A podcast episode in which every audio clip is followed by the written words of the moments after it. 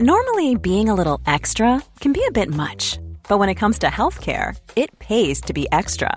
And United Healthcare makes it easy with Health Protector Guard fixed indemnity insurance plans. Underwritten by Golden Rule Insurance Company, they supplement your primary plan, helping you manage out of pocket costs without the usual requirements and restrictions like deductibles and enrollment periods. So when it comes to covering your medical bills, you can feel good about being a little extra. Visit uh1.com to find the Health Protector Guard plan for you.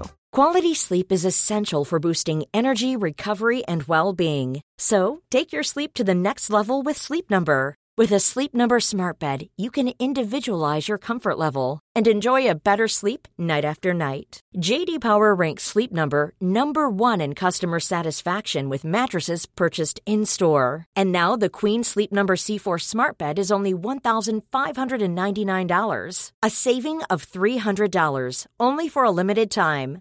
For JD Power 2023 award information, visit jdpower.com/awards. Only at Sleep Number stores or sleepnumber.com.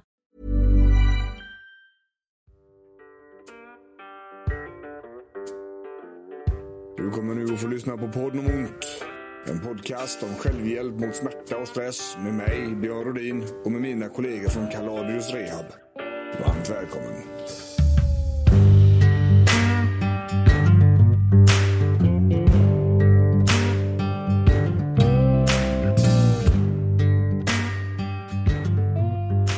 Vi är tillbaka här, podden om ont. Ja. Ja, nu, eh, nu är vi lite portabla igen. Ja. Det tycker jag är gör, nice. För det gör att vi kan faktiskt eh, åka runt lite grann. ja. Eh, Försöka träffa lite andra människor också. Det blir bra. Ja, jag tror det. Man kan se andra delar av stan och världen och sådär. Ja, inte bara min del av stan. Nej. Nej. Ja, Björn Rodin, Tobias Mermede. Måns producent Måns. jag, ja. Det är precis, det är du. Podden om ont, vi kör det igen. Eh, vi tänkte gå in på det här med styrketräning. Faktiskt. För att styrketräning och eh, rehabövningar är per definition ingen skillnad. Nej. Så tänkte vi. Ja. Så vi förklarar för dig Måns varför du måste gymma. Även när den axeln är färdig sen. Så kommer du behöva styrketräna. Det kommer jag behöva. Det är Ja. då jag kommer behöva det. Ja. Och grejen är ju den också att det, det, det är ju inte bara att, alltså, bodybuilda liksom. Det är inte det som styrketräning är. Nej. Men det finns en väldigt vanlig missuppfattning med det där. Att, att eh, man måste vara musklig eh, och ha speciella kläder på sig på gymmet och så vidare. Och vi vill ju slå ett slag för att det inte är riktigt så det fungerar. Och jag tänker att vi ska, vi ska belysa det här idag va? Ja. Perfekt. Ja, eller hur? Det är jävligt bra. Ska vi börja där Tobias? Är det någon större skillnad egentligen på styrketräningsövningar och rehabövningar? Nej, skillnaden är ju... Alltså det, det finns ingen större skillnad mellan en styrketräningsövning och en rehabövning som mellan två olika typer av styrketräningsövningar. Alltså, du... En rehabövning är ju en styrketräningsövning ofta i väldigt litet format. Ja. Om man nu ska få igång någon liten bit av en muskel eller en, en specifik muskel så kanske man inte ska göra en stor rörelse. Nej. Men det är ju fortfarande styrketräning av en muskel som ska komma igång. Ja, precis. Och rätt styrketräning är ju rehabiliterande. Och rätt styrketräning är skadeförebyggande. Och det är också viktigt att ha med sig. Ja. Att eh, du ska träna. Du, du behöver träna kroppen. Och små duttövningar, där kommer man bara så långt. Ja. Och sen så måste man ha mer. Precis. Och vi pratar också om att, att träning och rörelse är direkt smärtlindrande då ju. Det också. Eh, vilket är väldigt viktigt att ha med sig.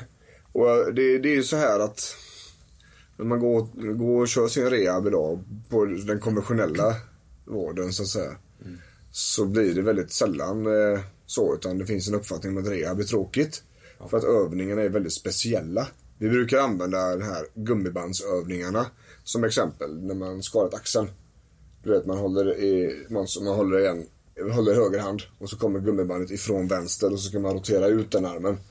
Den här klassikern, den, den som alla har fått göra överallt. Så fort du har ett problem med axeln så får du göra en utåtrotation med gummiband liksom. Jag har inte gjort den en enda gång faktiskt. Äh, Nej. Se, se på. se på fan. Ja. Och den är ju en bra övning. Ja, den äger, den äger sin plats. Den äger, precis, precis som värktabletter äger sin plats, så att säga. Så, så det är liksom inget, eh, inget märkligt på det viset alls. Men eh, Det behövs mer. Ja, det behövs så otroligt mycket mer. Eh, Och vi kommer in lite grann på det där. För att hela ska vi säga, grundlagen, eller naturlagen, runt fysisk träning. Kallas ju för SAID. Ja, just det. Specific Adaptation to Impose Demands. Det innebär att Du blir bra på det du tränar. du blir bra på det du tränar. Eh, specifika, alltså särskilda anpassningar till ställda krav. På svenska. Och det här är någonting man måste ha med sig. Om man vill bli bra på att springa så kommer det inte att fungera att träna biceps i gymmet.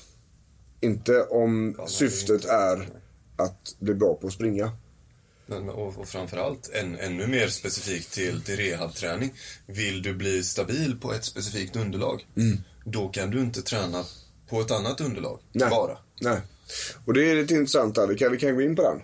Ja. Det är väldigt vanligt. Eh, vi kan ta fotproblem. Eh. Fotledsrehab. Fotledsrehab, ja. Hur många har vi inte sett och hur många får vi inte in här som har liksom balansplattan som sin stora grej i programmet. Och då säger till och med vetenskapen så här att du kommer bli bra på det underlaget du blir utsatt för. Och ska du inte stå på ett underlag som är så ostabilt som en balansplatta, mm. då gör du smartare att träna det på ett fast golv. Mm. För det är där du behöver vara stabil. Balansplattan och bosubollar och, och allting man kan tänkas. Det är jättebra för att, som tillägg. Ja. För att stärka upp små grejer för att öka proprioception, alltså ledkänseln och sådär. Ja. Men, eh, men, man ska ju i huvudsak jobba på Ja, exakt. underlag. Så det är ju inte att de är värdelösa och meningslösa. Nej, verkligen inte. Men det är viktigt att man, så tänker jag, det är jävligt viktigt att man gör rehaben av rätt orsak. Eh, och det är ju inte lätt att veta när man kommer till en, till en fysioterapeut då och har ont i fotleden och fått remiss dit eller man har hittat någon. Och så får man massa balansplatteövningar och så känner man att det är asgrymt. Men man stukar fötterna ändå när det går på plant underlag. Då, där vill vi ju kanske lyfta då att det är inte Men där finns det ett glapp. där finns det glapp ja. Och det här går ju egentligen med alltihopa. Och just när det gäller rehaben och, och eh, övningar och, och så här så har vi ju sagt om det innan. Det är ju, den biopsykosociala modellen är den modellen som råder. Det är den vi predikar in i döden när det gäller rehab. Tyvärr funkar inte den vanliga eh, ordinarie vården på det viset. Utan där har man bara resurserna att skrapa på lite grann på ytan på den biologiska delen. Mm. I många fall är det så. Ja. Mm, Men det är ändå bättre än inget. Ja, men det är ju det. Det är ju det. Alltså, man, man går ju till eh, vårdcentralen och så får man... Och så, och så får, många får ju faktiskt bli, bli hjälpta. Ja. Är bra hjälpta. Ja. Eh, och det, det kan ju vara många olika anledningar till att man inte gör mer också. Ja. Motivationen hos, eh, hos patienten till exempel, eller förståelsen, eller, eller tiden man har. Eh, men, men gör man lite så får man också... In, gör man hälften så får man hälften. Ja. Gör man inte allt man kan så, så har man inte optimerat sin rehab. Nej. Men, men som sagt, de här dutt, duttövningarna, vårdcentralsgrejerna, eh, saker som vi också använder i början. De hjälper ju till med att man, gör, man känner att man gör någonting. Man minskar rörelserädsla, man håller igång alla de här grejerna som ändå är viktiga. Eh, så det gör ju nytta, det, det du gör, men det, är in, det tar det inte hela vägen. Nej, det är ju ingen slöseri med tid så att säga. Men fram tills. Det är också någonting som är väldigt vanligt. Eh, att, att man ligger kvar på duttövningar väldigt länge. Det, f- det finns ingen, vad, vad man kallar för progression då. Det finns ingen, det finns ingen försvårning utav programmet. Det finns ingen utveckling utav programmet. Och muskeln kommer bli bra på det den tränar. SAID, Specific Adaptation to Impose Demands. Men, den anpassar sig också. Vilket innebär att om man alltid kör ett gummiband i en styrka, exakt samma repetitionsantal, vecka från vecka från vecka, så kommer kroppen inte att få någon utveckling på det till slut. Och vi har situationer här som har haft samma rehabprogram, alltså 8-9 månader. Och, och det är väldigt sällan överensstämmande med vad som behövs. Utan någonstans 6-8 veckor så, så ska man nog kolla på om övningen inte ska bli svårare. På något vis. Det kan vara tyngre, det kan vara fler repetitioner, det kan vara andra vinklar. Det kan vara rätt mycket grejer som man kan göra. Men att ha kvar samma rehabprogram så länge är inte vettigt.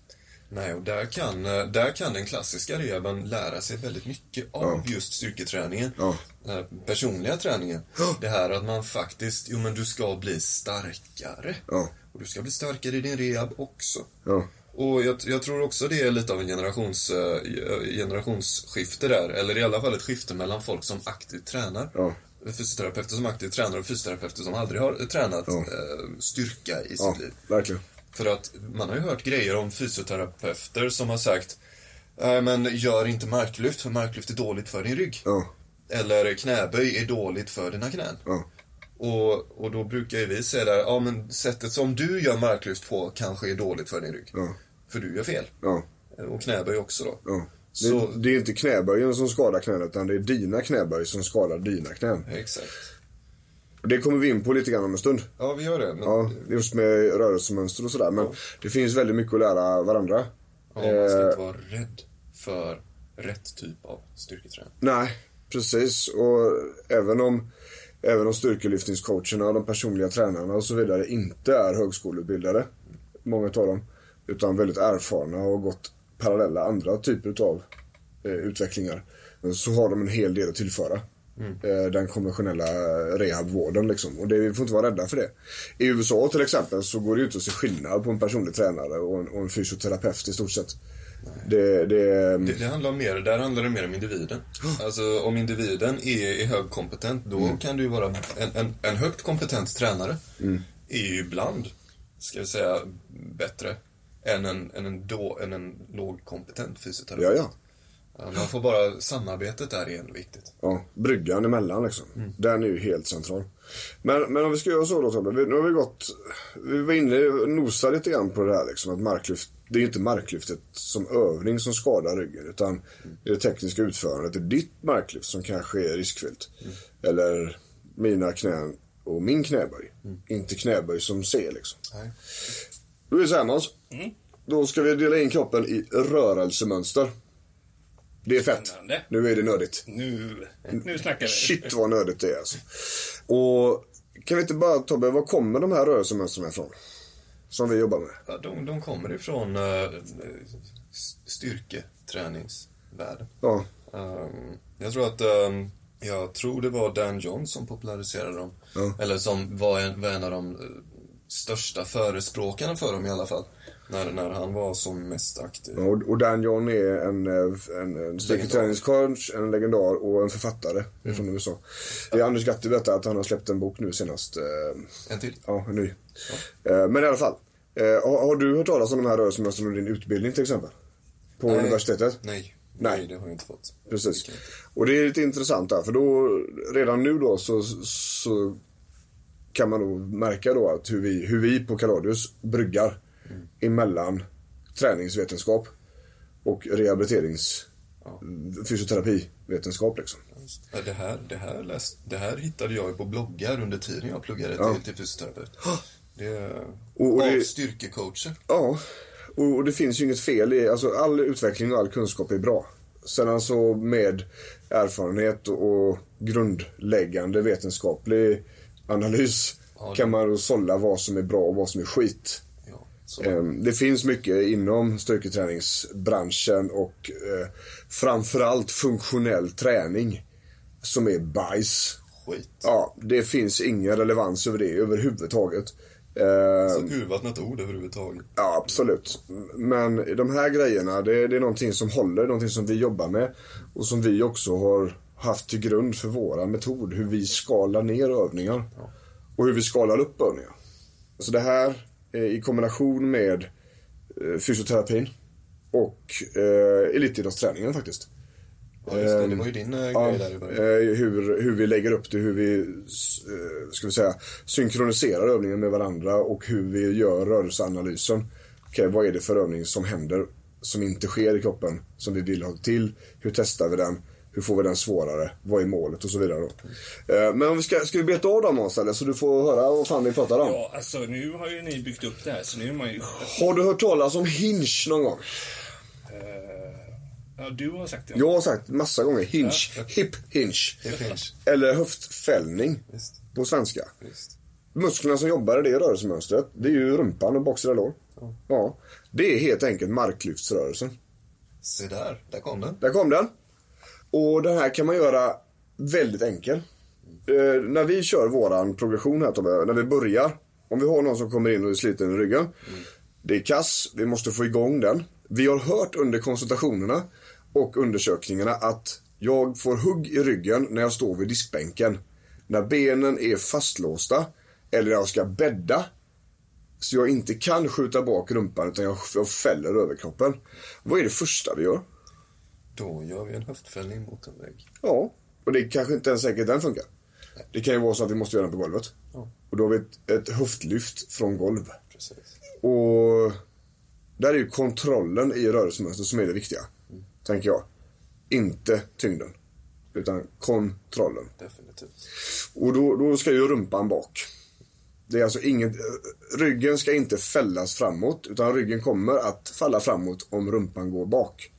Så hela fokuset ligger egentligen på röven bak och röven fram. Hela vägen bak och hela vägen fram, hela vägen bak och hela vägen fram. Men i alla bengrejer här nu, även den som kommer nästa, så har vi en väldigt viktig grej i foten. Det vi kallar för stativfot. Och där vi vill ha tre stycken kontaktpunkter i foten. Två fram, precis bakom eh, tårna, så att säga, på trampdynan. Och en i hälen. De här tre punkterna ska ha kontakt at all times. Hur kommer det sig? Va- varför måste foten vara... Varför kan vi inte stå på, på främre delen av foten när vi gör en hinge bakåt? Ja, grejen är att när vi... Oavsett om, om vi... Ju, ju längre fram på foten vi, vi kommer, desto mer kommer vi att belasta, belasta knät och jobba med framsida lår och vaden. Ja. Ju längre bak på foten vi står, desto mer kommer vi att belasta baksida lår och rumpan och jobba via höften. Ja. Um, Så, så du, du får en, en annan typ av um, um, du får ett annat typ av, uh, av förhållande, av spänningsförhållande via knät och höften beroende Ja. på var på foten du har uh, vikten. Jajamän. Och det är ju bra. Det, det är ju vettigt att veta. För det är väldigt många som står typ på utsidan av fötterna eller som står på, på bara på hälarna. Men, men är det inte i så fall lämpligare att bara ha fokus på hälen när vi gör en hinge om vi ska koppla på baksida lår och eh, rumpa? Alltså det är ju ofta det man säger till folk. Ja. Att uh, jo men du ska gå mot hälen. Ja, Men det är lite av, av ett missförstånd för man vill ju ha vikten i mitten. eller? Så, så, så när man blir tillsagd ha vikten på hälen, då är det ofta för att någon har sett att du har vikten för långt på fram på foten. Ja. Och så, men vi vill ju ha balansen rakt genom foten i alla fall. Ja. För att få en spänningsförhållande så bra som möjligt fördelat över framsida baksida lår och Ja, rumpan. Ha balansen. Ja, för att ha balansen. Sen finns det ju eh, insida och utsida också, eller? Ja. Ska du ta, vad händer med knät till exempel om man står på insidan av foten? Ja, precis. Det kan ni testa. Om ni har en spegel hemma så kan ni ju ställa er på, på insida foten. Och så se vad som händer med knäskålarna. Och de ska ju egentligen, de ska inte pussas. Utan de ska ju, de ska ju löpa rakt fram och rakt bak egentligen. Det kallar vi för att knät ska spåra. Och när foten är, ska vi säga, inte asymmetrisk för det men, men när foten är belastad på något annat sätt än på hela foten så är det svårt för knät att spåra. Liksom. Speciellt om vi pratar framsida, baksida, eller äh, insida, utsida. Då. utsida. Ja. Hänger du med Måns? Ja, häng med. Sitter du och provar med fötterna? Ja, absolut. Och grejen är den att, att eh, du har ju inte ont i, eller du har ju inte opererat dig i ryggen där nere. Nej. Nej, så den här kan du börja göra. Ja. behöver du inte vänta på. Nej. Nej, så här är ett bra sätt att börja för dig att hålla igång alltihopa. Yes. Och ifrån den här då, ifrån, vi säger att vi har gått ifrån höftlyftet på golvet till att stå upp och dutta röven mot väggen. Alltså då vill man, man vill stå typ en halv fotlängd ut ifrån väggen och sen så ser man till att, att rumpan går bak. Det är också väldigt viktigt att inte svanka för mycket eller för lite. Utan vi vill ha en ganska satt position. Neutral svank vill jag ha. En neutral svank, ja. Många som kommer hit har ju ganska stor svank. Då, problemet är inte svanken i sig. Problemet är om eh, rumpan går bak innan fällningen har skett, så att säga. Eh, att man d- flyttar bara höften. Det blir ingen... Svårt att förklara i ord. Pro- Problemet med svanken det är väl att alltså musklerna drar ju, musklerna, har vi en stor svank så jobbar vi med musklerna i svanken hela tiden. Mm. Så blir de trötta och så kan det bli irriterat. Ja, och det är en bidragande orsak. Precis, och hinchen handlar ju inte om svanken i sig. Nej. Utan det handlar ju om höften. Under svanken kan man säga. Rumpan. Och, och baksida lår liksom. Och, och efter, om man sätter den då hos oss. Då går vi på marklyftet. Och där skiter vi fullständigt om det alltså är, ryggen kan vara, det kan se ut som fan. Men fungerar hippinchen utan smärta, tekniken är bra, allting är satt, då är det dags för marklyft. Det är ju ett sätt att träna ryggen. Ja. Då, och då snackar vi ju inte om att man ska börja lyfta 40 kilo. Nej, nej, nej. Då får man hålla en 5 kilos vikt Ja. mot bröstet. Ja, Eller ännu hellre skulle jag, ändå, skulle jag väl säga att man kör en, en hip thrust. Ja. Alltså ett höftlyft med vikt och axlarna på en bänk. ja. Eh, Ännu mer skonsamt mot ryggen i det rörelsemönstret från början. Så att det, man kan stega upp hela vägen tills, och vi är väl egentligen färdiga med det rörelsemönstret i rehaben när man kan göra enarms, enbens rumänska marklyft. Ja, då har vi ju fått med väldigt mycket annat också. Ja. Vissa, vissa ska inte upp dit, men... eh, Nej. Andra är liksom, andra ska nöja sig halvvägs. Men efter vi löser den övningen, då, är, då anser vi i alla fall att ryggen är utom fara. Och då kan man köra i stort sett vad som helst. Eh, Som är lugnt och kontrollerat. Ja, ja, absolut. Vi kommer in lite grann på det här, vilka övningar som är svårast för kroppen om, eh, om en stund. Vi går ifrån hinchen nu Måns, till squats. Knäböj. Ja. Ja. Det blir komplicerat. Squat to drop. Det blir Det komplicerat. beror ju på hur bra knä man har. Absolut. Varje gång man reser sig från en stol. Varje gång man eh, sätter sig ner i en soffa. Varje gång man går upp för en trappa. Det här är ju squat-rörelser. Det är intressant att du ska säga det Måns också, för att det där med att det beror på hur bra knä man har, det är en sanning med modifikation. Sant. För att det, visst, har du absolut superpaj knän, då, då kan du ju inte göra någonting med knäna överhuvudtaget. Men det är, i många fall så är det bara det att man belastar, som vi pratade, alltså, pratade om förut här. Man belastar på foten fel, så knät får en, en dålig vinkel i sin knäböj. Eller att man gör övningen för snabbt. Jag är helt med. Där kan jag ju då egen erfarenhet säga att artros är ju ingen höjdare när man ska göra rörelsemönstret squat. Ja, Just det, hur, hur har du det med din knäböj egentligen? Eh, Den är sådär. Jag kan inte göra vanliga knäböj. Men jag kan göra en hel del andra grejer i rörelsemönstret squat. Vilket gör att jag tränar ju benen i alla fall fast inte med en traditionell knäböj. Det är lite skevt nämligen för jag kan inte göra en knäböj som är vanligt. Alltså när man står med fötterna höftbrett isär och bara sänker kroppen. Den kan jag inte göra. Men en step-up-rörelse är inga problem. Så att axial belastning, alltså belastning rakt ovanifrån, det funkar inte för mitt knä. Men kommer jag bakifrån med kroppen, alltså där knät är framför, då funkar det helt okej. Och, och knuffa saker funkar ganska bra. Och dra saker, alltså när backar, funkar också jättebra. Och det är ju squats alltihopa. På sätt och vis. En viss typ. Ja, eh, rörelsemönster squat i alla fall. Och det är ju det som är grejen. Eh, när vi har knäskador och liknande så går det faktiskt att göra den väldigt, väldigt, väldigt snäll. Bara, eh, vi kan ta en tyngdförskjutning då. Du står med vänster fot fram och höger fot bak. Bara att föra över tyngden på den främre foten. Och sen tillbaks till den bakre foten. Det är en väldigt, väldigt grundläggande, ett väldigt grundläggande sätt att börja göra en Ja, och vissa måste börja där. Och det är det som är så, så häftigt. Det finns en nivå för de allra flesta. Någonstans kan man börja, någonstans kan man börja köra. Men det luriga är att hitta rätt nivå då. Så även om, som mitt knä då som är jätteskadat. Det går. Det handlar bara om att hitta rätt vinkel, rätt mängd, rätt intensitet. Jag till exempel, ehm, även om jag kan göra de här step-up grejerna så märker jag av när jag har kört för tunga vikter. Då mår inte knät bra heller. Då märker jag hur ansträngt det har blivit. Det gör ont på ett annat sätt. Eh, skulle jag göra en squat bara i luften så hade det blivit ett, en stickande, ett hugg i knät på, på utsidan. Det hugget kommer inte när jag kliver upp på en trappa till exempel. Och vi ska ju säga det att du har ju ännu mer grejer i knät än bara artros. Du har ju en uh, pajmenisk va? Ja. och ett korsband. Ja, Så, eh, så här är det hela havet stormar. och till och med du kan göra vissa typer av uh, knäböjsvariation. Ja, Så att eh, det, det finns verkligen dåliga knän som kan göra väldigt bra saker. absolut. Ja, men det känner jag också. Jag är inte världsbäst. Jag har ju opererat båda mina knän. Ja. Och så länge jag inte belastar knät inåt Ja. när jag böjer Ja. och inte för långt fram Ja. så är det inte några problem. Nej. Och det, det, är, ju- det är ju så. Alltså, knät är ju då ganska skönt på det sättet. För det går att testa sig fram ganska bra. Eh, och det finns Jag har hittills inte, ja det är de som, där artrosen har gått så långt så att det är ben mot ben. Och där man väntar på att byta ut leden. Där är det bara att släppa. Men i övrigt så, så har jag till dags dato fortfarande aldrig misslyckats med att hitta någonting som, det kan vara en övning. Och den behövs för att när man har problem med knäna så måste vi ha igång framsida lår. Det här som kallas för quadriceps, som är ett antal muskler då. Om inte den är igång så kommer knät må ännu sämre.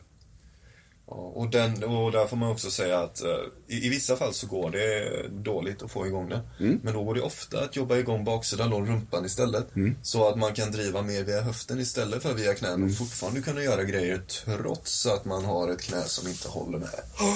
Så det finns vägar runt där också. Ja, precis. Och om vi då lämnar benen en stund. Vi kommer tillbaks till det lite grann i slutet. Men vi går ifrån skotten till det som vi kallar för press. Trycka grejer framför kroppen. Och eh, den mest klassiska pressövningen, det är ju armhävning, tänker jag. Ja, Bänkpress. i bänkpress är väl snarare, Mm. skulle jag nog säga, folk känner till mer. Ja. Jag, tänker, jag tänkte mer att folk faktiskt har gjort armhävningar redan i småskolan. Ja, jo det det. det Så är tänkte sant. jag. Det är faktiskt sant. Ja. Så är det. Och det är ju bröst då såklart. Ja, det är triceps. Triceps. Men Axel. Axlar, det är också skuldror. Så fastän den sitter på andra sidan kroppen så är skulderbladens funktion extremt viktigt för pressen. Och det är också därför som, som vi inte tycker att uh, bänkpress är så bra i eh, rehab för skuldrorna. Där vill du ju låsa fast skulderbladen bakom dig för att pressa ifrån en stabil bas. Och eh, det är bra. Men i rehabsyfte då vill vi ha ett rörligt skulderblad för det mesta.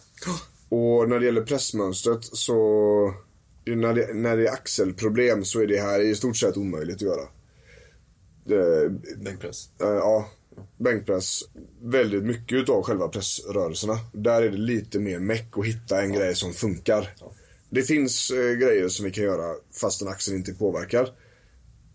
Där armarna är raka i princip och vi bara flyttar skulderbladen. Men sen är det ganska så stopp. Ja, det, det, går, det går. Där får man ju bryta ner det i specifika muskler som jobbar. Där får man hitta, okej, men vilken är den viktigaste muskeln för skulderbladets rörelse och positionering? Då får man jobba med den. Och när den är tillräckligt stark tillsammans med två, tre andra, då kan man gå på och göra en större press efteråt. Ja, precis. Så att den är, den är mer komplicerad. Och nästa m- mönster då, det är ju den som är tvärtom emot pressen och det är draget. Pull på, på engelska. Och då har vi ryggen. Mm. Vi har biceps. Eh, vi har skulder där också. Vi har eh, allting som, när du drar någonting åt dig så att säga. Eh, och vad har vi där som är enklast? Där skulle jag väl säga eh, enklast enklast. Ja. Det är väl eh, typ ett, eh, att ligga på mage på marken och klämma ihop skulderbladen bara. Bara för att hitta kontakten med musklerna mellan skulderbladen. Ja. Och det går även att göra stående. Det går att göra på massa olika sätt. Och ma- vi är ju, ryggen är ju väldigt stor. Och ryggen har väldigt starka muskler. Det innebär att den behöver ganska mycket provokation. Den behöver tränas väldigt mycket. Medan pressmönstret, vi människor är väldigt mycket framför kroppen och jobbar med händer. Så att och stå en hel dag, liksom sitta en hel dag på kontoret och jobba vid datorn kommer göra att allting är framför kroppen och sen gå in på gymmet på kvällen och köra axlar och bänkpress. Det, det där är ett recept på dåliga grejer. Eh, så vi behöver träna dragmönstret något lite mer än pressmönstret. Tänker vi. Så finns det ju en, eh, en kategori eh, människor, eller hur, som, som kanske behöver jobba med olika delar av ryggen i förhållande till, till andra. Du har ju eh, gymråttorna kontra kontorsmänniskorna. Vad har vi för grejer där? Då har vi ju gymråttorna, de, de, de vi benämner som gymråttor, det är ju de som är väldigt vana vid styrketräning. Eh, som har gått på gymmet i, i väldigt många år. Gärna de som har varit med under hela evolutionen, så att säga. Eh, för tidigare inom gymbranschen så, så tryckte man väldigt hårt på håll ner axlarna när du gymmar. När du drar i grejer. Varför då? Eller vad var tanken? Tanken är att du, du är väldigt lätt har för att höja axlarna. Ja. Du har väldigt lätt för att höja axlarna. Speciellt om du då jobbar på kontor eller sitter på eh, framåtroterad och sådär. Och då vill vi inte att de ska komma igång ännu mer. Mm. Nack- Nacken och Okej. övre trapezius då. Och de gör det lite för mycket. Okej. Vilket innebär att övre trapezius som ska vara, det ska vara en balans i kappmuskeln mellan övre, mellersta delen och nedersta delen. Det, när, när någon utav de här spökar så kommer det att skapa konsekvenser för axlarna och skulderna. Jag har så för mig också. Mina, min övre trapezius startar inte som den ska. Eh, och då får jag huvudvärk för det kommer längre ner ifrån ryggen på mig. Så jag måste sätta igång den.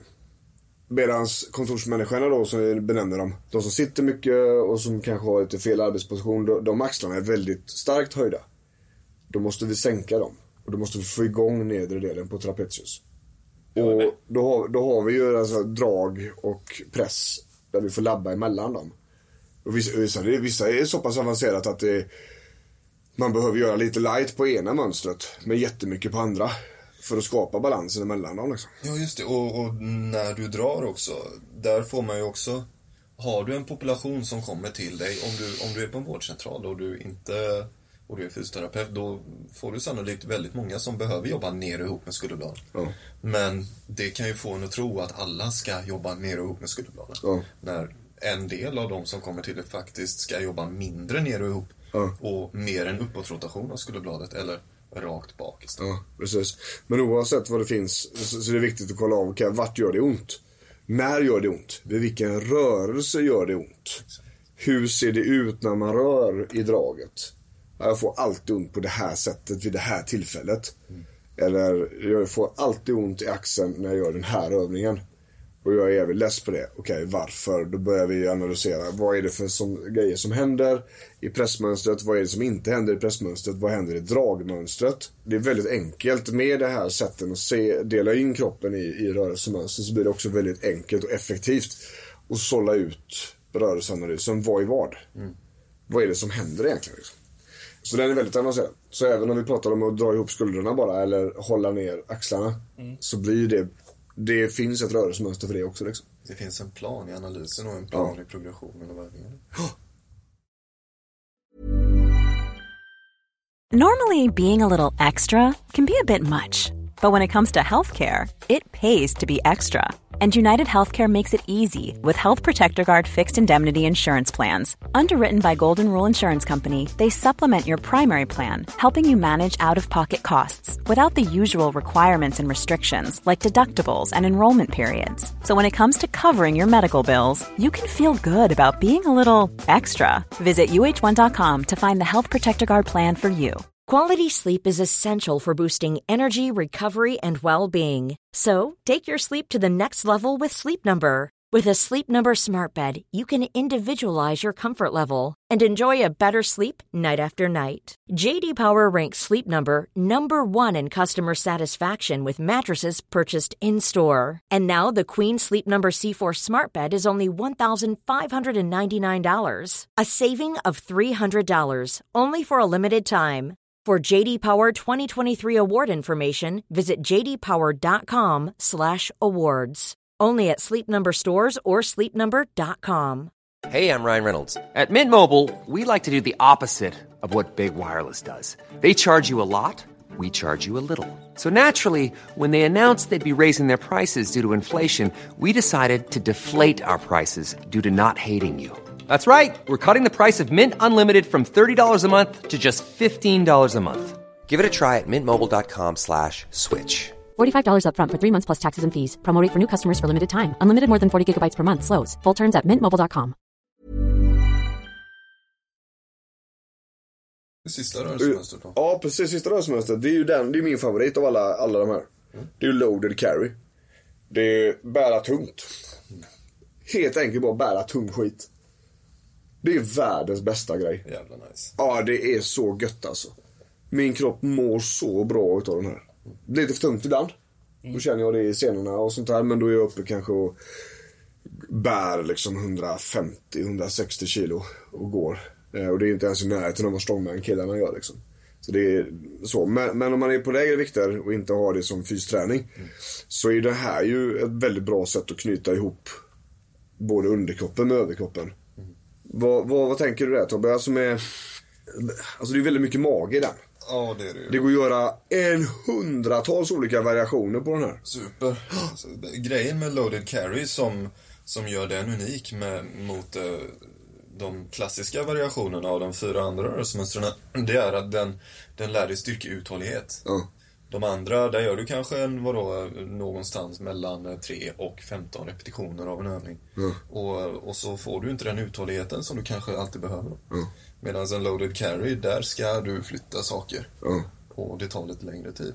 Så du får en, eh, en pump i det också. Ja, och här är ju, du får ju bära någonting så du tränar greppet. Vi kan inte bara låta axlarna sjunka ner så vi måste hålla upp axlarna. Beroende på vart vi har bär vikten så blir det också väldigt mycket mage. Vi kan göra en loaded carry med vikterna högt upp på bröstkorgen. Vi kan ha två hantlar i axelhöjd eller en tung, eh, bära någonting tungt i famnen. Då kommer det bli väldigt, väldigt mycket mage i detta. Extremt mycket mage. Eh, det finns även alltså, ännu svårare progressioner där vi håller saker i en arm ovanför huvudet. En waiters walk. Waiters walk. Och det här loaded carry, det finns en övning som man kan youtuba på som är bättre, eller som är grunden till allting. Och det är den vi kallar för farmers walk. Eh, Så om du youtubar farmers walk eller söker på loaded carry på våran Facebook eller på Youtube så är det bara och ni kommer hitta massor av variationer där. Det viktiga, det är två saker, två brasklappar här då. Det, det första är att har man en rygg som inte riktigt är, är hundra, då vill man hålla koll så att man inte lyfter med den här stora svanken. Utan att man har vad vi kallar för en canister position, att du håller koll på så att du inte bröstar upp dig för mycket Ja. och inte svankar. Så det, är, det är den första, så att magen är med i lyftet. Ja. Och den andra det är att man ska vara försiktig med att lyfta tunga saker om man har axel eller nackproblem. Ja. Eller såklart arm.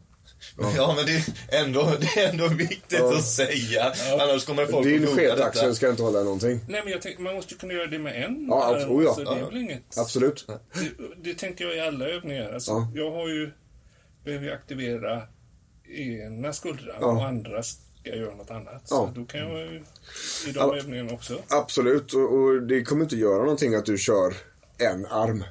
Nej, För den andra kommer inte aldrig bli likadan ändå. nej. Och, och jag har lärt mig att om man aktiverar ena sidan så aktiveras andra sidan per automatik Ja. lite grann. Så Stämmer. att man vinner på det i vilket fall som helst. Så är det. Och sen är det så att ju bättre fysisk form du har, ju bättre kommer läkningen att gå. Ja. Du som då har jättegrisig axel, du hade absolut kunnat cykla till exempel. Ja, nu gör jag det. Ja. Jag Så. är duktig. Jag Du är jätteduktig pojk. Ja. Men då har, vi, då har vi knutit ihop alla de här rörelsemönstren. Då har vi hip hinge. Det är marklyftet. Vi har squat, det är knäböjen. Vi har press, bänkpress och armhävning. Ja, Press. fast vi gör inte bänkpress. Armhävning. Nej, eh, men rörelsemönster som sådan, övningar som man kan känna igen dem på tänker jag. Pull är ju olika roddövningar egentligen. Drag emot dig. Och loaded carry det är att bära tungt. Så då har vi eh, sådär, och det kan plockas isär och det kan plockas ihop. Och vi kan, det är absolut inga problem att göra flera rörelsemönster på samma gång. Det är inga som helst konstigheter. Vissa rörelsemönster passar ju bättre ihop än andra. Och det går att kombinera dem och bygga övningar som man kanske aldrig har sett förut, man hittar på själv. Och det här får man också säga, det här är ju, det här är ju grunden, det här är ju grundkontrollen på, på kroppen. Ja. Sen behöver det utvecklas. Det finns ju system som jobbar, som medvetet jobbar utanför de här rörelsemönstren, rörelsemönstren för att stärka lederna i okonventionella positioner. Ja. Och eh, de har sin tid och sin plats. eh, Men vi anser då att det, of, det, det ska komma efter att man har kontroll på de här fem. Precis, Eh, det kommer alltså efter rehaben. Ja, Kan man ja, säga. Precis. Det har ingenting med rehab att göra. Men då är vi inne på rotationer, fart, hopp, Precis. olika svåra koordinationsövningar. Rotationer gör ju i och för sig vi. Ja. Men, eh, men fart, Men- hopp och koordination, s- svår koordination. Ja, men i rörelsemönstren som vi har här så har säkert lyssnarna märkt det, att det finns inte så mycket rotationer att hämta i dem. Nej, inte. Utan det här ligger utanför. Vad tänker du Måns? Jag tänker att det är så intressant. Ja, det är helt... Det här är så nördigt. Det här, ja. Ja, men alltså det är intressant för att man... Nu jag sitter ju och testar alla saker Ja, som vi pratar som vi om. Bara för att se vad som händer. Och det händer ju en massa saker. Ja. Som man inte tänker på Nej. annars. Och det, och det, är det blir väldigt intressant det du säger där. Just man tänker på saker. Mm. För att när man har ont till exempel. Podden om ont handlar ju om smärta och rehab ju. När man har ont Så en utav effekterna som blir utav det, det är att man tappar lite grann kontakt med sin kropp. Ja. Och man blir ju så jävla försiktig i allt man gör. Absolut. Rörelserädd liksom. Ja. Och bara genom att bli medveten om vilka muskler som ska göra vilka rörelser. Ja. Det är också en väldigt viktig del i rehaben. Det är inte bara att göra en övning utan vi vill ju att man känner där det tar. Liksom. Ja. Och, och det är väldigt viktigt just den här kopplingen mellan hjärnan och muskeln. Och kroppsmedvetenheten. Och ju mer stressad man är ju sämre kroppsmedveten är man ofta. Det är därför hela, det finns ju en inriktning i fysioterapin som håller bara på med det och det är basal kroppskännedom. Som är till för att få hjärnan i kontakt med kroppen igen så att man känner vad som är problemet och man känner vart det är bra. Man kan, alltså det är ju mer ont man har, ju större problem man har, ju mer vill hjärnan distansera sig från hotet liksom. Så att det, det är väldigt viktigt. Och de här rörelsemönstren, de går att göra så enkelt så att man faktiskt kan börja där.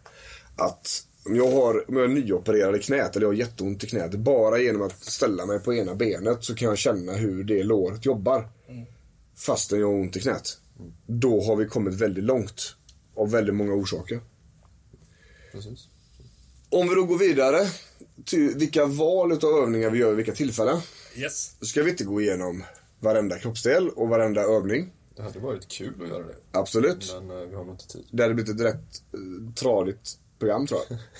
Kanske. Ja. Ja. Lite Men- som när en fysiker går in i super, superdjupa fysiksaker. Ja, vi ska hoppa över det. Eh, Men tanken är så här att det finns ju isolerade övningar. Där man bara jobbar med muskel. Det finns ju fria övningar där man jobbar med rörelsemönster. Kan man säga. Tre vikter tänkte du då? Ja, fria vikter eller eh, kroppsegna eh, grejer va. Eh, och alla de här har ju sin plats. När, Tobias, tänker du att man vill isolera en muskel? När vill du träna en enda muskel i en övning? Det är om du ser att du har en svag länk i kedjan du vill skapa. Ja.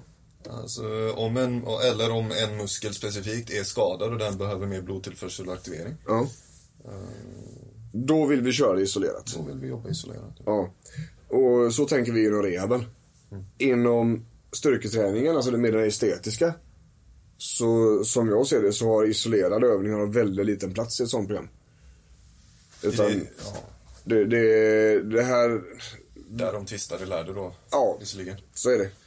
Eh, Men just isolerade övningar i rehaben handlar ju mer om att det är en specifik muskel som har ett specifikt problem som vi behöver skjuta. Mm. Sen kan det vara en del i att alltså rörelsemönstret inte funkar. Och det kan också vara en del i att muskeln behöver startas igen efter operation. Det kan vara massor av saker liksom. Eh, det är väldigt vanligt eh, när vi får in klienter till oss att det är muskler runt smärtområden som har packat ihop och inte gör det de ska. Där i, i det läget är det ju vettigt kanske att få igång. Jättevettigt. Eh, Och det funkar ju så, kan vi säga till lyssnarna också. Att om du har pajat armbågen till exempel så lägger ju biceps och triceps av. Eh, För att på något vis kanske kroppen vill att eh, leden är still. Alltså fungerar inte som den ska. Har du pajat knät så går framsida och baksida lår. Har du pajat eh, ryggen så går ju magen då. ofta. ofta. Ja. Och då finns det ju anledning till att isolera detta och få igång de här musklerna igen. Så det är så. Maskiner, maskinövningar. Alltså jag, jag tycker nästan att maskinövningar har fått lite av en för bad rep. De, de har en, eh, en plats i ett styrketräningsprogram. Ja. Precis som isolerade övningar tycker jag har en plats i ett styrketräningsprogram. Det ska inte vara det största, men det har en, liten, det har en, en plats där. Ja, beror på syftet också. Ja, ja men verkligen så. Eh, Men eh, maskiner, problemet med dem, det är ju att de ofta är, de går inte att ställa in tillräckligt. Nej. Och, eh, och man får inte stabilitet och, och styrkan överförd från maskinen till när du inte sitter i en maskin. Nej. Men, men om man har maskinträning med så kan man ju tänka sig att man har fri träning också. Där är väldigt gött. För ben, framförallt ben, är ju en bra grej liksom. För att knäböj och de här sakerna, de är lite läskiga att göra med en stång på ryggen. eh, Och när man blir trött. Och ska man, som vi pratade om innan, Said där kräver ju en, en väldigt stark belastning för att det ska bli en förbättring så att säga. Eh, och att muskeln ska utveckla sig. Då är det kanske gött att ha maskinen och man kan pressa ut sista skiten ur muskeln. Så att den blir helt slut, att den sen får växlas starkare då. Va? Du kör ju ganska mycket så med ditt knä va? Maskin. Eh, ah, ja, nu kör jag bara här på Kaladius. Jag kör inte på någon andra gym Ah, ja, längre. ja. Men det är mer efter operation och sånt. Där behöver jag maskiner. För då behöver jag de här isolerade bensparkarna och de här sakerna. Mm. Eh, men det är ingen som kommer få skära mer av de här benen nu, så att det, det är kanon. Vi är färdiga där. Vi är färdiga med det ja. Ja, väck, väck. Och sedan har vi då de här fria övningarna. Det är ju det vi väljer först och främst. Här, ofta. För att det, det ger så mycket mer. Vi, vi väljer, vi kör ju både isolerade, isolerade muskler och fria övningar. Mm. Väldigt lite, väldigt lite maskiner just. Vad är de fria övningarna då? Alltså Det hur... är ju rör, rörelsemönster då. Okej. Ja. Med eller utan vikt. Ja. Eh, mer eller mindre svårt. Mer eller mindre många. Och det, det rör ju oss också till det sista här liksom. De fria övningarna med fart. Eh, fart är ju alltid det som kommer in sist. För att det är nämligen så här, det är, det är ju fysik. Det är Newton. Newtons andra rörelselag talar om för oss att effekten är lika med massan gånger hastigheten. Massan är ju, du kan ju öka massan genom att ta på vikter. Men det är hastigheten som kommer att göra det mesta. Eh, Så ju fortare du gör en övning, ju större effektutveckling har du i delen. Vilket innebär att du, det krävs väldigt mycket muskelmassa för att hålla emot när det är fart. Det är också svårare att hålla koordinationen, Ja, kontrollen, tekniken. precis. Och det är väl också därför vi, vi eh, är väldigt säkra på vår sak när du säger att, att eh, träningsmetoder med i, i eh, olika vinklar och farter och sånt inte har någonting att göra inom en rehabilitering utan kan kliva på efteråt. Mot slutfasen av en rehab, Ja. För det är så mycket X-faktorer och så mycket vi inte kan kontrollera när vi lägger på fart och vinklar som inte är styrda så att säga. Att vi, vi, vi, kan inte, vi kan inte ge någon prognos och vi kan inte ha, göra de här grejerna med en säkerhet och en trygghet som vi behöver ha då. Så, så ser det ut. Så det är så vi väljer övningar. Ibland är det isolerat, ibland är det integrerat, ibland är det 50-50. Hälta, hälta. Hälta, hälta. Hälta, hälta ja. Hälta, hälta. Ibland är det liksom både och. Man gör det isolerat fast i någon typ av funktion liksom. Sen har vi också plitat ner lite vad vi, vad vi anser är svårast rörelse eller position för, för några olika, olika leder. Ja, det här, det här tycker jag är jävligt intressant. För det här märker jag av på mycket av våra klienter. Eh, vissa rörelser som man inte trodde var ett problem. Men som är, kan vara på gränsen till farliga. Så nu ska vi inte, nu ska vi inte elda upp någon upprorsstämning här. Men vi kommer in lite grann på grejer som man kanske inte trodde var så stort problem, men som faktiskt kan vara. Man ska i alla fall fundera innan man gör det om man kanske gör sig själv en otjänst. Ja, precis. Och då, vi- börjar uppifrån helt enkelt. Axeln. Det svåraste du kan göra för en axel, eh, eh, när du har axelproblem, det är att ha händerna ovanför huvudet. Det är märkligt, Nej, det är inte alls märkligt. eller hur? Egentligen när man tänker på det så är det inte det. Men det är så här att skulderbladen, eh, när de inte mår bra, så är rörelse ovanför huvudet en ganska dålig sak. Det är inte bara att det är problem i axeln så att säga, utan här är det skulderbladens rörelse som är nedsatt. Och om den inte fungerar, om skulderbladet inte följer med upp i rotation, så kommer det bli konstiga saker som händer i axeln. Därför så lägger vi in skit ovanför huvudet sist. Det räcker alltså att händerna är ovanför huvudet. Ja, det... du kom halvvägs. Ja, kom halvvägs. Ja. Eh, Den ska inte högt nej, precis, precis. Och just, vi vill ju ändå, de allra flesta, vi har ju situationer där axeln aldrig kommer, eller där armarna aldrig kommer vara ovanför huvudet igen. Eller inte 100%. Men det behövs inte heller för alla. Men vi jobbar ju ifrån den positionen den klarar av. Och sen så försöker vi bygga upp så att rörelsen klarar av. Det kan handla om mjukdelsmobilisering, det kan handla om kontroll. Mer ofta kontroll än massage egentligen.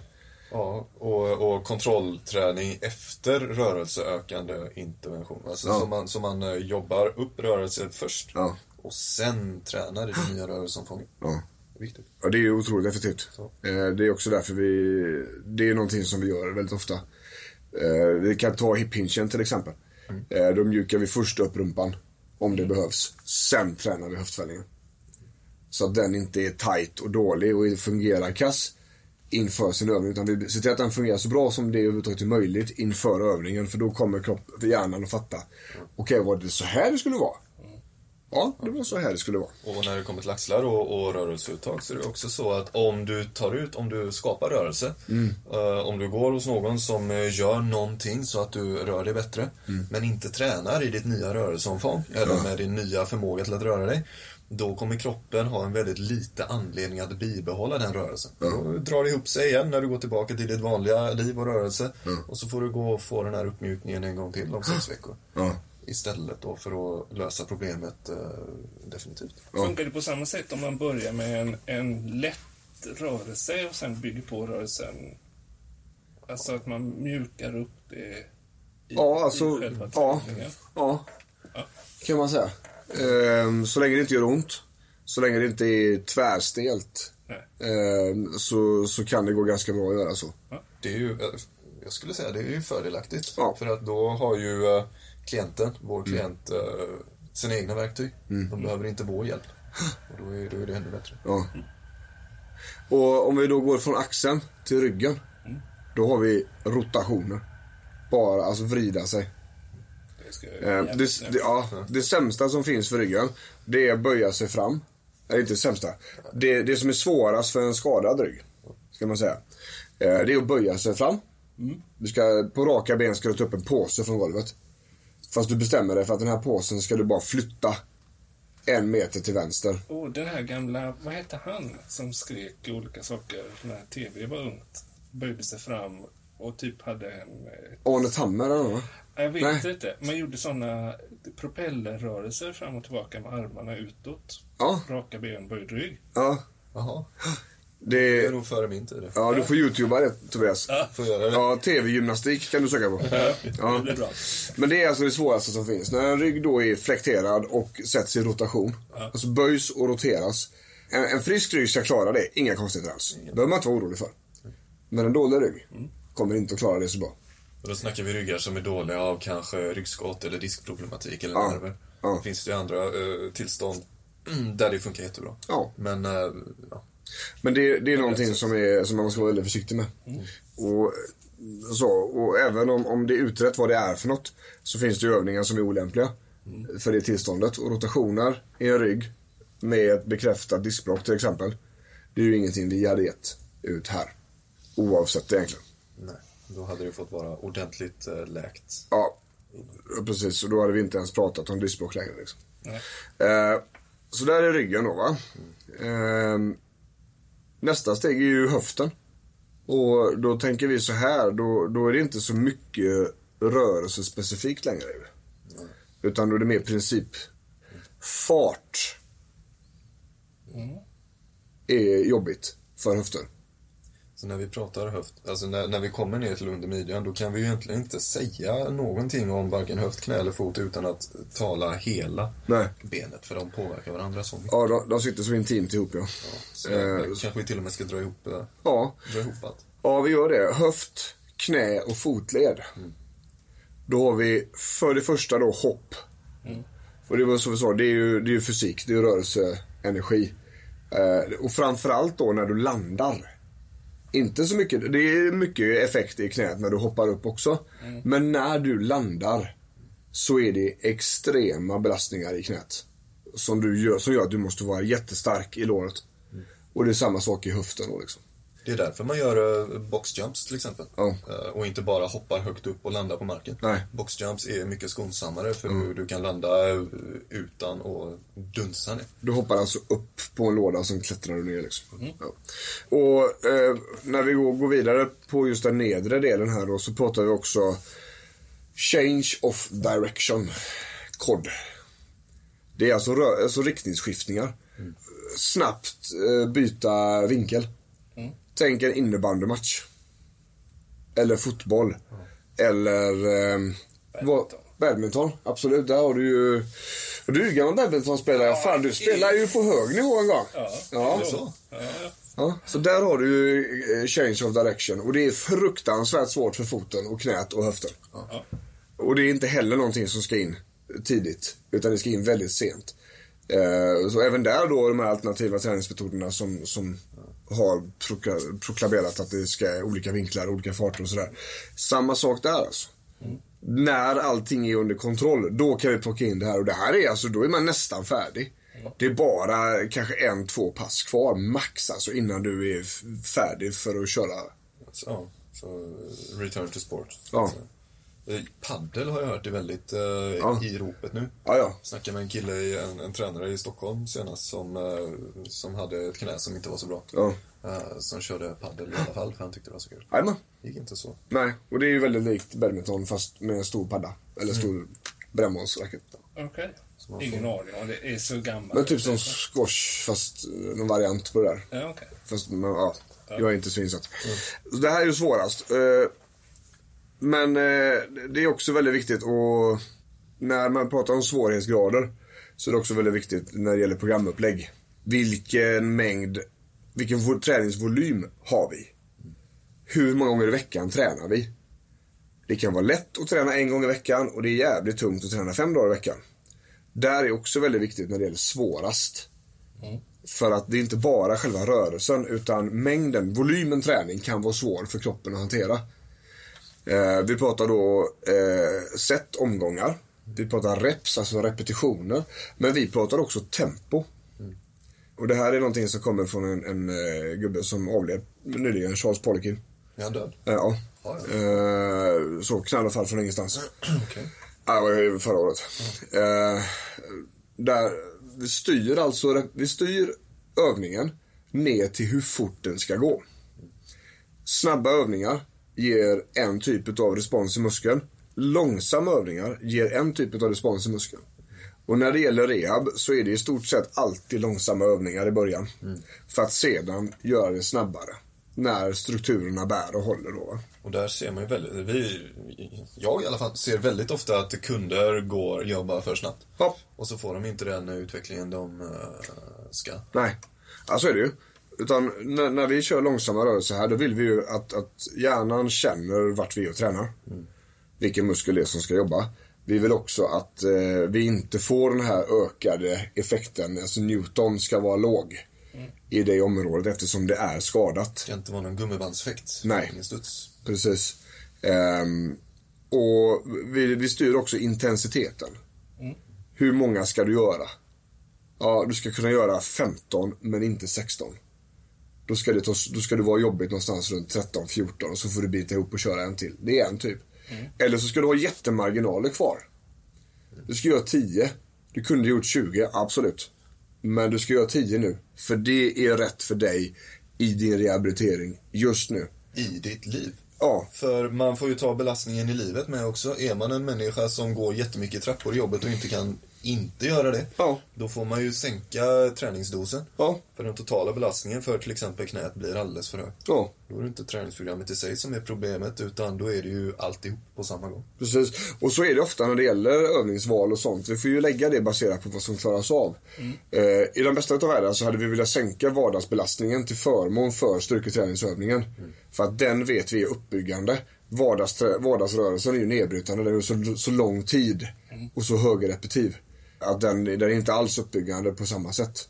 Så så egentligen vill man ju göra då. Nu är ju inte verkligheten så. Man kan ju inte bara sluta jobba bara för att man har ont i en axel ibland då va. Eh, Men då får man göra så gott det går. Då får man klippa belastningen så mycket som det är möjligt för den individen.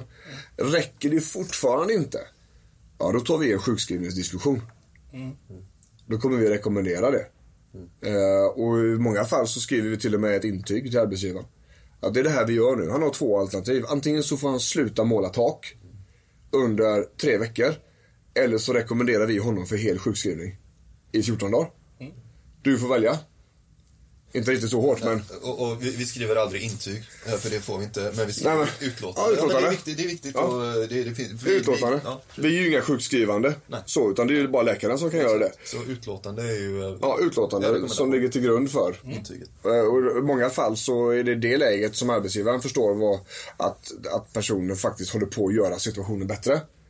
Jag vill jobba, men jag kan inte göra just det här nu. Kan jag få en avlastning under en period så kan jag komma tillbaks och vara ännu starkare.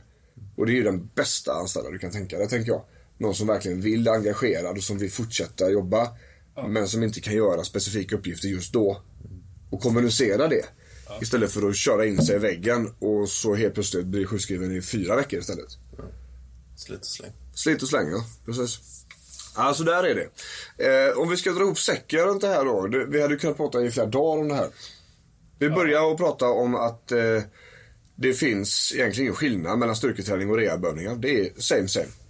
Det handlar bara om nivå, tyngd, intensitet, eh, syfte, Varia- variabler. Rätt styrketräning är rehabiliterande och rätt styrketräning är skadeförebyggande. Det är alltså inte marklyftet som skadar ryggen utan det är ditt marklyft och din teknik som eventuellt kan vara farlig för din rygg. Det är inte knäböj som skadar knäna utan det är mina knäböj skadar mina knän på det sättet jag gör dem. Det är en teknisk fråga. Vi gick därifrån till att prata om SAID. Specific Adaptation to Impose Demands. Kortfattat betyder det att kroppen anpassar sig till det den blir utsatt för. Eh, Du blir alltså bra på det du tränar. Du blir inte speciellt mycket bättre på det du inte tränar. Nej. Nej. Eh, Vi gick därifrån och pratade om att vårdcentralsrehab, det är inte allt dåligt. Det har en funktion. Det gör nytta, men det hjälper väldigt sällan hela vägen. Det går inte att bara gummibandsdutta när man haft ont i axeln i, i liksom ett halvår. Det är inte det som kommer ta hem detta. Det är en del utav eh, lösningen. Vi gick därifrån till att, att beskriva hur eh, vi delar upp kroppen i rörelsemönster när vi jobbar.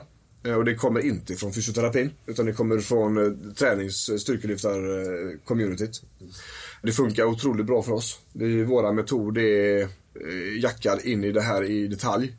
Vi pratar om hip hinge, det är marklyftet. Vi pratar om squat, det är knäböjen. Vi pratar om press som är bänkpress eller armhävning. Vi pratar om pull som är olika roddövningar, alltså vi drar någonting mot kroppen. Och vi pratar om loader carry som är bära tung skit. Vi pratade också om att rotationer och liknande ligger utanför de här rörelsemönstren och behöver kompletteras ofta på dem. Och vi lägger in dem i vår rehab lite senare. Absolut. Eh, när det gäller val utav övningar så pratar vi om att ibland så behöver vi isolera en muskel. Men att det inte är, det ska nog inte bara vara isolerade övningar. Vi pratar om maskiner, träning i maskin. Det har ett, ett syfte. Absolut. Mycket för att isolera då, ska sägas. Definitivt. Ehm, men det är också ett bra sätt att smaska ut muskeln helt och hållet så den blir trött, så att den mår ännu bättre. Men det bör ske i kombination med andra övningar som skapar balans och ostabilitet och, och saker som kroppen får jobba med. De här andra fina goda grejerna vi har. Vi pratade om fria övningar eh, och det är våra rörelsemönster då. Och sen pratar vi fria övningar med fart och att det är det sånt som kommer sist. Vi pratade om de svåra övningarna. De svåra rörelserna för kroppen som vi uppfattar dem då. Det är att när det gäller axlarna så är det allting ovanför huvudet. Det ska ju även sägas att det är även drag ovanför huvudet. Eh, latsdrag och sånt. Eh, Det är lättare än pressar dem för huvudet, men eh, Ja. de, ja, visst. Vi pratar om att ryggen, eh, där är rotationer det luriga. Speciellt när ryggen är böjd och rotera. Det är ingenting vi ska göra med en skadad rygg. Fram till den ryggen är typ hel. Eh, vi pratade om höft, knä och fot. Och då, då får vi släppa vilken typ av övning det är. Utan då får vi gå med på principer. Och allting som handlar om fart, hopp och snabba riktningsskiftningar för underkroppen är skitsvårt. Det kommer in sist och då är det, när det är dags för de grejerna i rehabiliteringen, då är det inte många veckor kvar innan man kan börja göra precis som man gjorde innan. Eh, det är också de här sakerna, ska vi säga då, som man eventuellt får finna sig i och acceptera att man inte kan göra. Vissa typer av skador. Jag kommer inte att hoppa på mitt knä igen. Jag har artros och det, det blir inget hopp på det. Jag mår inget bra med riktningsskiftningar om inte jag kan styra det själv. Thaiboxningen funkar helt okej. Men jag skulle aldrig någonsin kunna köra en eh, ett shuttle run till exempel. Alltså där jag springer i olika formationer. Um, vi pratar också om set, reps, tempo, intensitet. Eh, olika tempon har olika eh, funktion i muskeln. Vi kan göra det svårt, alltså med, eh, eh både med fart och med väldigt eh, långsamt. Vi kan göra volymen svår eller lätt. Vi kan göra intensiteten svår eller lätt.